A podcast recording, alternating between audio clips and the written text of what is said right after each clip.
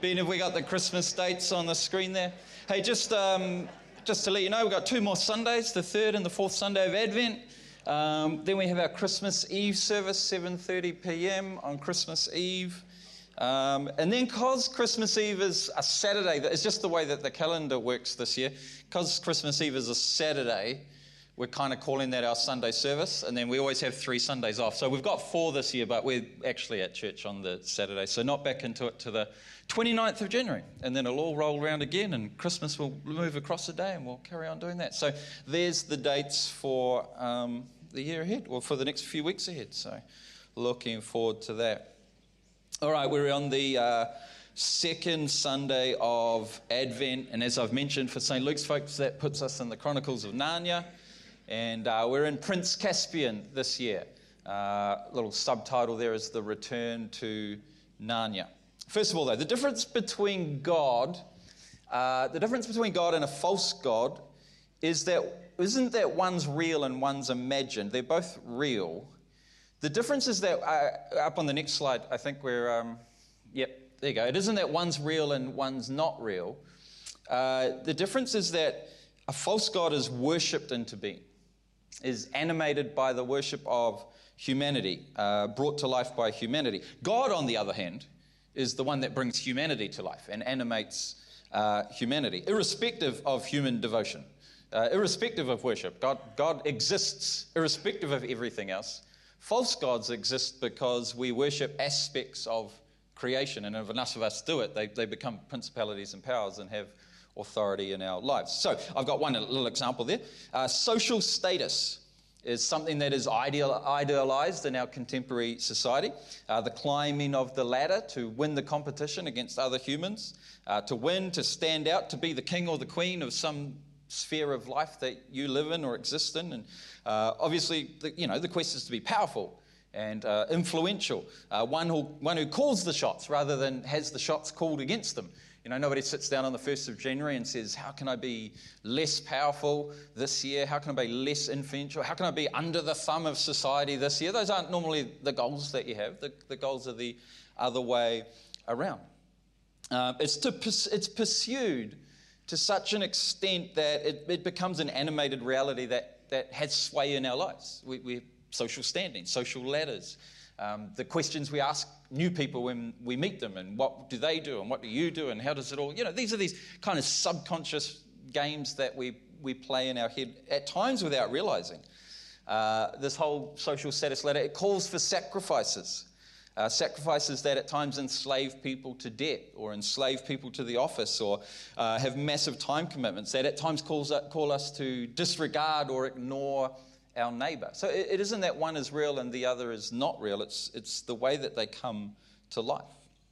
Uh, instead, though, if we pursue uh, as a virtue in life love of God and love of neighbor and love of enemy, if we embrace co suffering, sacrificial love, if we choose to orient our lives according to the, the Sermon on the Mount and the kingdom of God and the rule and reign of Christ, what happens is those, those false gods begin to kind of dissipate, begin to evaporate, begin to have less sway in our lives. And if enough of us did that, they'd, they'd disappear completely. They, they, would be no more, they would be no longer.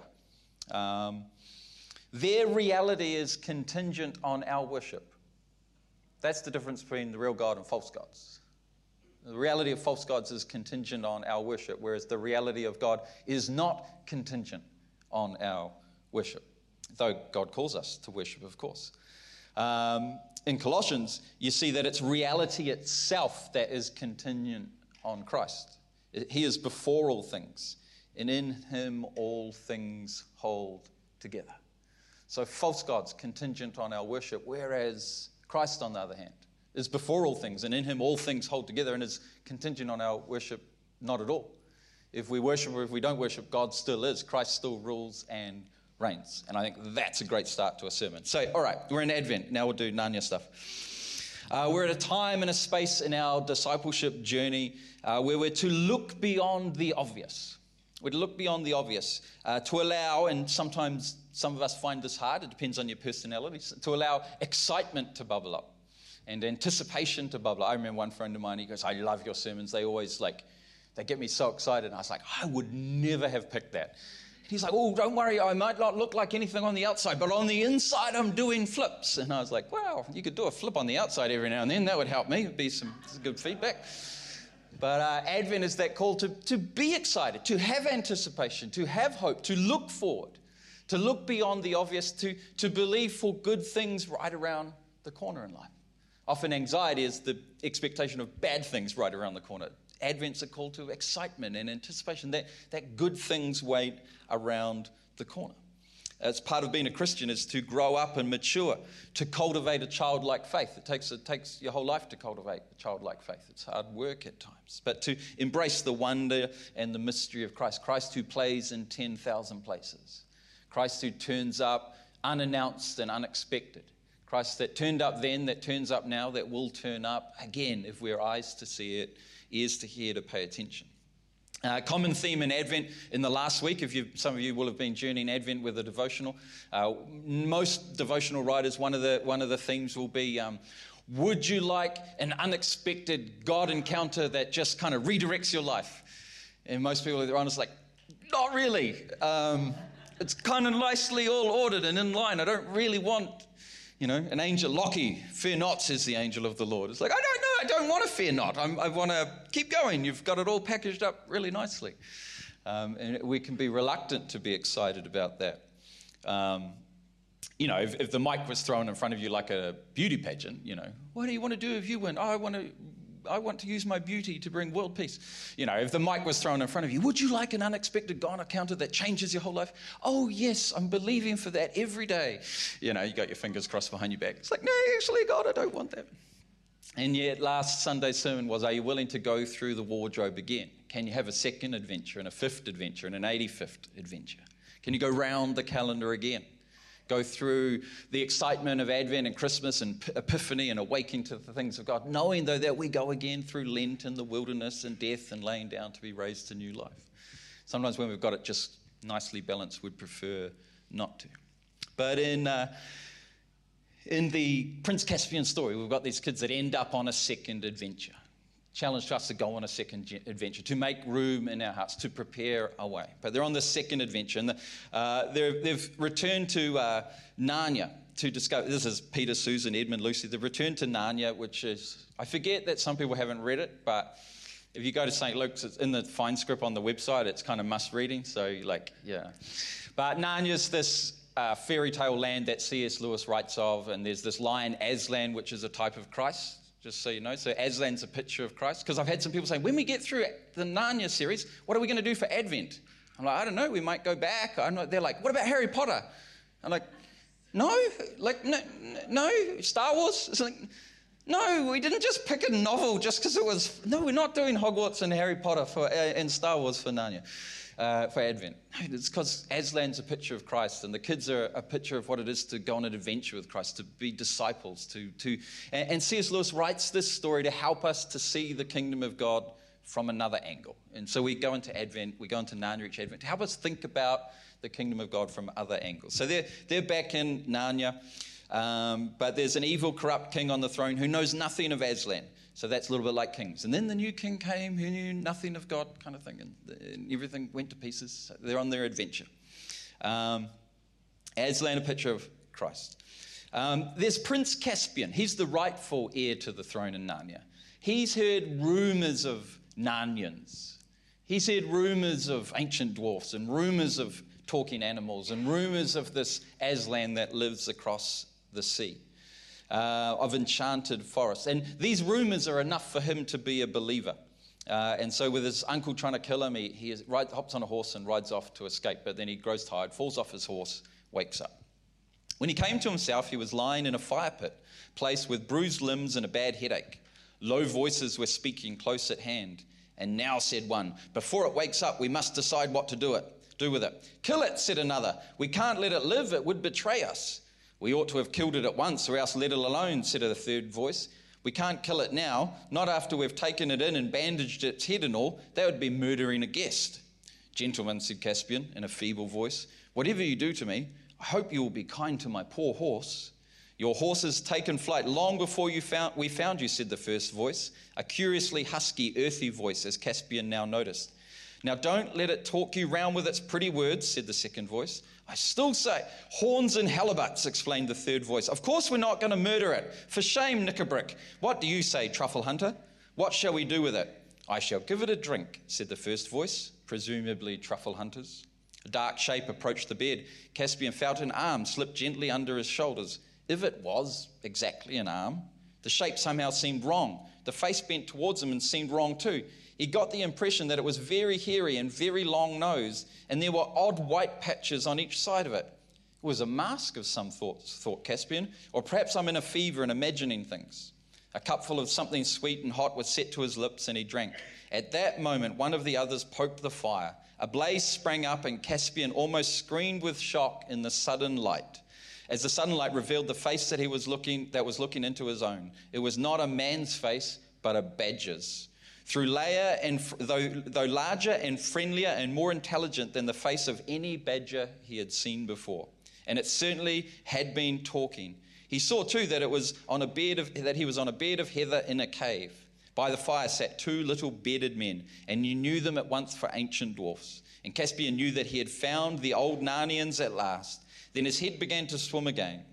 In the next few days, he learned to know them by names. The badger was called Truffle Hunter. He was the oldest and kindest of the three. The dwarf who had wanted to kill Caspian was a sour dwarf with a black beard, thick and hard like horsehair. His name was Nikabrik. The other dwarf with red beard and red hair, rather like a fox's, was called Trumpkin. And now, said Nikabrik on the first evening when Caspian was well enough to sit up and talk, we shall have to decide what to do with this human.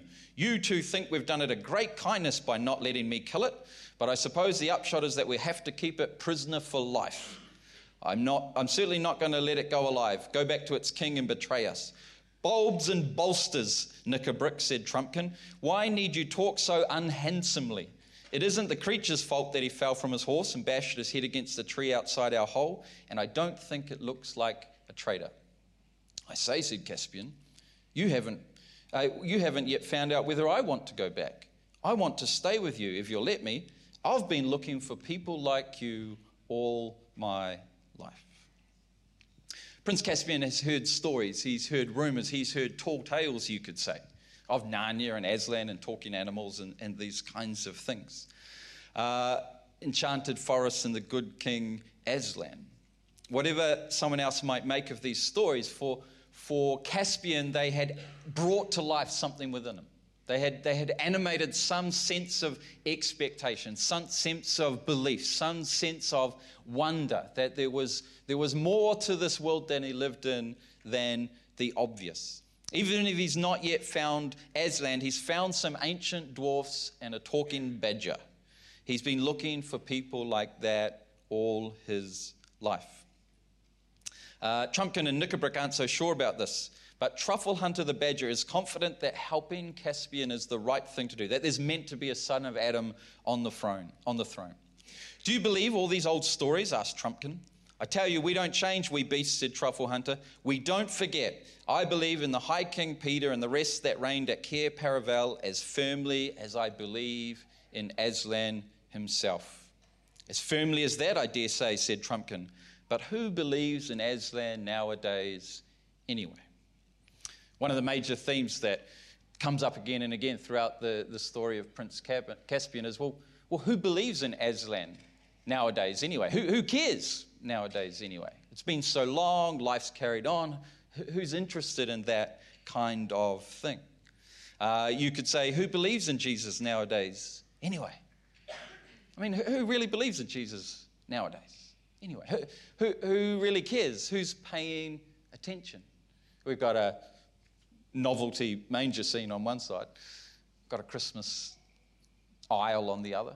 Who, re- who really believes in Jesus nowadays, anyway? Who, who really cares? Who's paying attention? They're worthwhile questions to ask ourselves in Advent as we get closer to Christmas. Again, the right answer, if it was a beauty pageant, is says, I so believe in Jesus with all my heart. The, the test is, well, how are, you, how are you living your life? And those kinds of things. It's, it's a worthwhile challenge. Do you believe in Aslan? Aslan, says Caspian to Nikabrik. I'll believe in anyone or anything, said Nikabrik, that'll, better, uh, that'll batter these cursed Telmarines, these are these people that have taken over Narnia, that'll batter these cursed Telmarine barbarians to pieces and drive them out of Narnia. Anyone or anything. Aslan, all the White Witch, you understand. Uh, is a pragmatist. He's looking for a utilitarian savior that he can keep in his tool belt. And then when he needs uh, his utilitarian savior, he can pull that out of his tool belt and apply it to the situation to get uh, what he's looking for, kind of a, a vending machine type God. Though, of course, he wants power and he wants to be able to batter some other people to pieces. Our world is a pretty pragmatic and pretty utilitarian world, and we can often want God to be a vending machine God that we can keep in our utility bounces and belt, uh, utility belts and pull out to bring about the purposes that we want, preferably via battering some people and, and sorting them out. Caspian isn't utilitarian, though. He believes in something beyond pragmatism. I believe, said Caspian, and if I hadn't believed in him before, I would now. Back there among the humans, the people who laughed at Aslan would have laughed at stories about talking beasts and ancient dwarfs. Sometimes I did wonder if I was really if there was really such a person as Aslan. But then sometimes I wondered if there were really people like you. Yet there you are. Sometimes I wonder if there's really such a person as Jesus, but then sometimes I wondered if there was any kingdom orientated people anywhere. And then I bumped into you, and here you are. The truth, the life, the reality, the presence, the activity, the wonder of Christ in your life and our world isn't ultimately contingent on what you think. Christ simply is. Christ is animated. Christ is the animator. It's the one that is before all things, and in him all things hold together.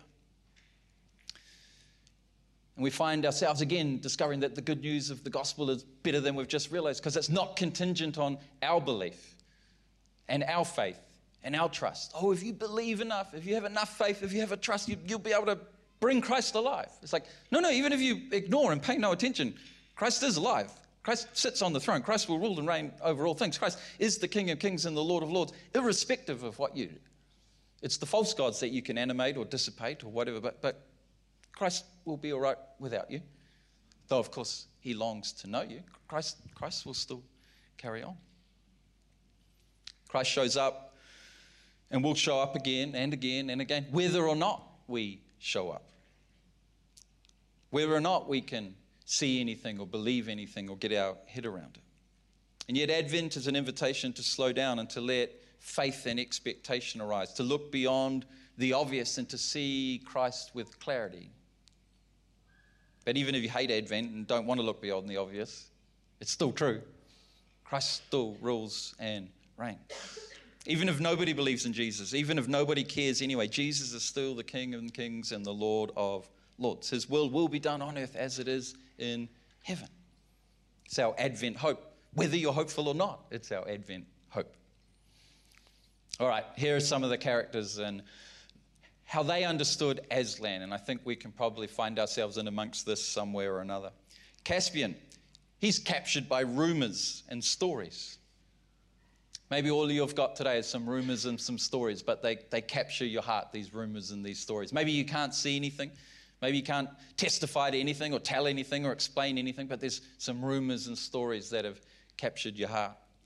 Caspian, he, he bumps into some alternative looking people, some kingdom of God alternative type looking people. They're, they're enough for him. Maybe you've just bumped into one or two kingdom orientated people and that's enough for you. Well, Christ shows up, that's all you need. Just the rumors are enough. To bump into one or two kingdom orientated people is enough. Some of you just slow down and pay attention to the stories, pay attention to the rumors that have captured your heart. Some of you just tag along with the kingdom orientated people that you've met, even if you're not sure where they're going, and you don't know how to get there, or you don't know where in the story Aslan is. Just, just go with the kingdom orientated people that you've bumped into. That, that'll be enough for you. I think there's another challenge as well. Are you the kind of person that spreads good rumors? Are you the kind of person that spreads the good rumors of the wonder of Christ? The hope that we have in Christ?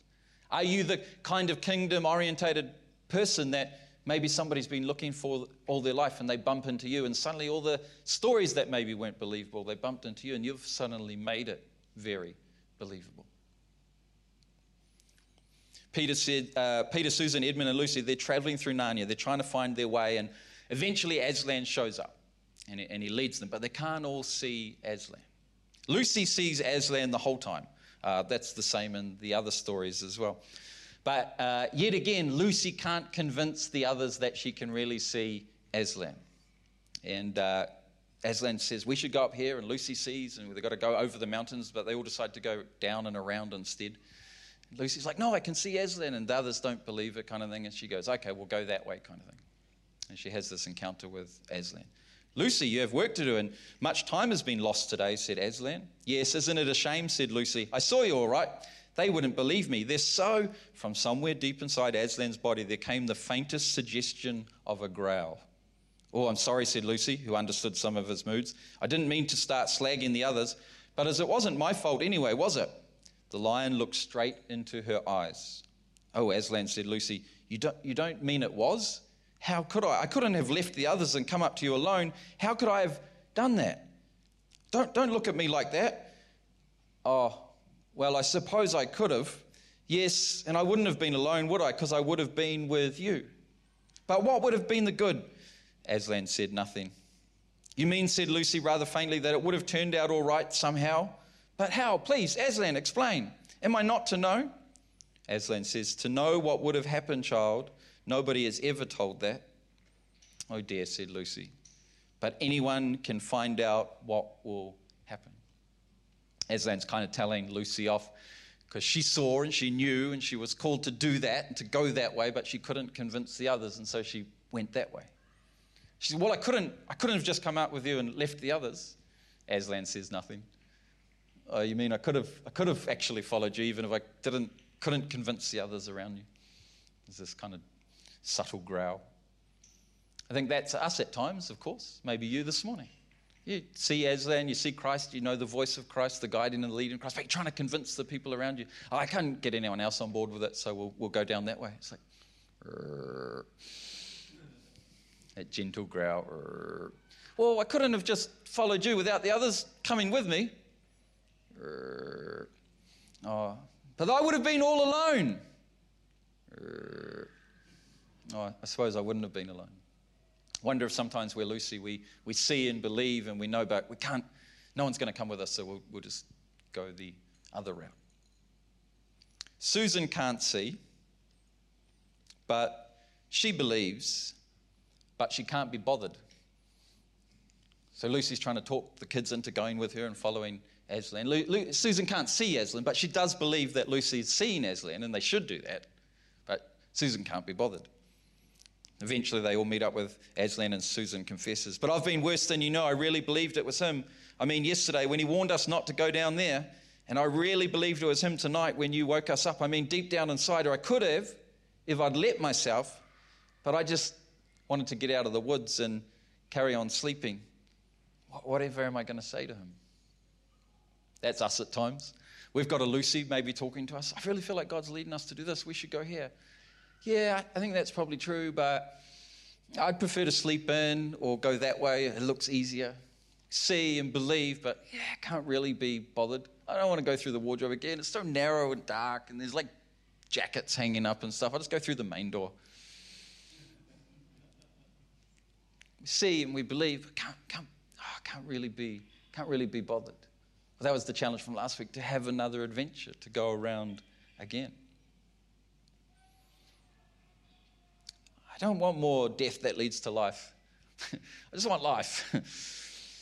I don't want the death that leads to life. I just want the life life, not the death that leads to life. It's too painful and yeah, it's transformative and it stretches and you become more the human you're called to be, but oh, it's an emotional roller coaster. Just the life life. That's Susan. Peter and Edmund, they can't see, but they're, they're learning to trust others. They've learned to trust others. They've learned to trust Lucy. So eventually they they give up and go, okay, we'll go with you. And they start to see a shadow at first. They kind of believe, they kind of have a go, they're going to kind of trust, and they see a shadow at first, but then they begin to see more clarity as they carry on. Aslan Christ isn't more true or less true whether you've heard a rumor or not. Still true. Isn't more true or less true whether you believe or not. Isn't more true or less true because you can just see a shadow or a faint hit and you're going to hint of something and you're going to run with that. Doesn't make Christ more true or less true. Whether you're seeing clearly, whether you aren't seeing anything but believe, whether you believe but you're lazy and can't be bothered, whether you believe and you know you should but no one else wants to go with you, none of it makes Christ more or less true. It's just how are you going to respond? Good news is that no matter where you are today, whether you've just got a rumor, just got a glimpse, just trusting somebody next to you, just a little bit of something, that's enough because Christ is true irrespective of the rest. No matter where you're at. Trumpkin can't see anything and doesn't believe in anything, though, and has never seen a lion before. So, what about Trumpkin? And now, said Aslan in a much louder voice with just a hint of a roar in it, while his tail lashed his flanks. And now, where is this little dwarf, this famous swordsman and archer who doesn't believe in lions? Come here, son of earth, come here. And his last word was no longer the hint of a roar, but almost the real thing. Wraths and wreckage, grasped Trumpkin in the ghost of a voice. The children who knew Aslan well enough to see the children knew Aslan well enough to see that he liked the dwarf very much were not disturbed. But it was quite another thing for Trumpkin, who had never seen a lion before, let alone this lion. He did the only sensible thing he could have done. That is, instead of bolting, he trotted towards Aslan. Aslan pounced. Have you ever seen a very young kitten being carried in the mouth by a, in the mother's mother cat's mouth? It was like that. The dwarf, hunched up in a little miserable ball, hung from Aslan's mouth. The lion gave him one shake, and all his armor rattled like a tinker's pack. And then, hey presto, the dwarf flew up in the air. He was as safe as he had have been in bed, though he did not feel so. And he came down, the huge velvety paws caught him as gently as a mother's arms and set him right way up on the ground. Son of earth, shall we be friends? asked Aslan. Irrespective of where you find yourself in the category, heard a rumor, met some people that seem legit, see but can't convince anyone, can't see but do believe but maybe feel a little bit lazy, can't see, do believe, learning to trust others and go on the word of others, or finally just not seeing or believing anything. None of it makes Christ more true or less true. Christ still has a way of showing up and saying, Shall we be friends? That's the hope and the expectation that we carry throughout Advent as we get closer to Christmas that Christ is coming to ask, Shall we be friends? We don't make Christ show up, we wait. We wait. Advent's a season of patience. We don't make Christ show up, we, we just wait patiently. But however we're waiting, Christ still shows up and says, Shall we be friends? It's part of why the good news of the gospel is always better than we've just realized, because it's not contingent on us showing up. It's contingent on Christ who shows up. says, Shall we be friends? Let's stand together. We're going to close with communion. The table here at the front and two tables down the back. Sometimes we can be all of those things at once. Sometimes, once upon a time, we could see clearly and we could hear clearly. But now, in this season, I've got, I can't see clearly and I can't hear clearly, but there's a rumor. There's a rumor. Hey, run with the rumor. Sometimes we used to have rumors and some enchanted stories and could see some things and hear some things, but now I don't, I don't really have much, but I got, I got some friends. Stick with your friends. The paralytic in the Bible didn't really have much of a choice, but nevertheless, he had four friends that turned up even when he wasn't going to be able to turn up. And sometimes we feel paralytic in our faith journey. We feel stalled. We feel like we've reached a plateau that we, there's not really much to go back to, but we're not sure what to go forwards to. That's all right. Just hang with your friends. Hang with the friend that can see something and hear something and has heard a rumor. Hang with the friend that has spotted something. Just walk with them, for a while. Discover that Christ always is saying, Shall we be friends. Now, the table's been prepared, not of the church, but that of our Lord Jesus Christ. Made ready for those that love the Lord, uh, the Lord a little and those that would like to love him more. It's made ready for those that have heard a rumor and are willing to say yes. It's made ready for those who've met somebody believable and are willing to say yes. It's made ready for those who see but can't convince anyone else. It's made ready for those that believe but can't be bothered. It's made ready for those that are trusting the word of others. It's even made ready for those who can't bring themselves to believe yet. For the invitation of Christ is always, Shall we be friends? And the truth of this invitation is contingent on nothing. For Jesus is the bread of life, the Lamb of God who takes away the sin of the world. So come to where heaven and earth overlap the table of the Lord and receive the love, the grace, the mercy of Christ as your own this morning. In Jesus' name. In Jesus' name. Amen. Don't be shy. Come here at the front, two tables down the back, and take communion when you're ready.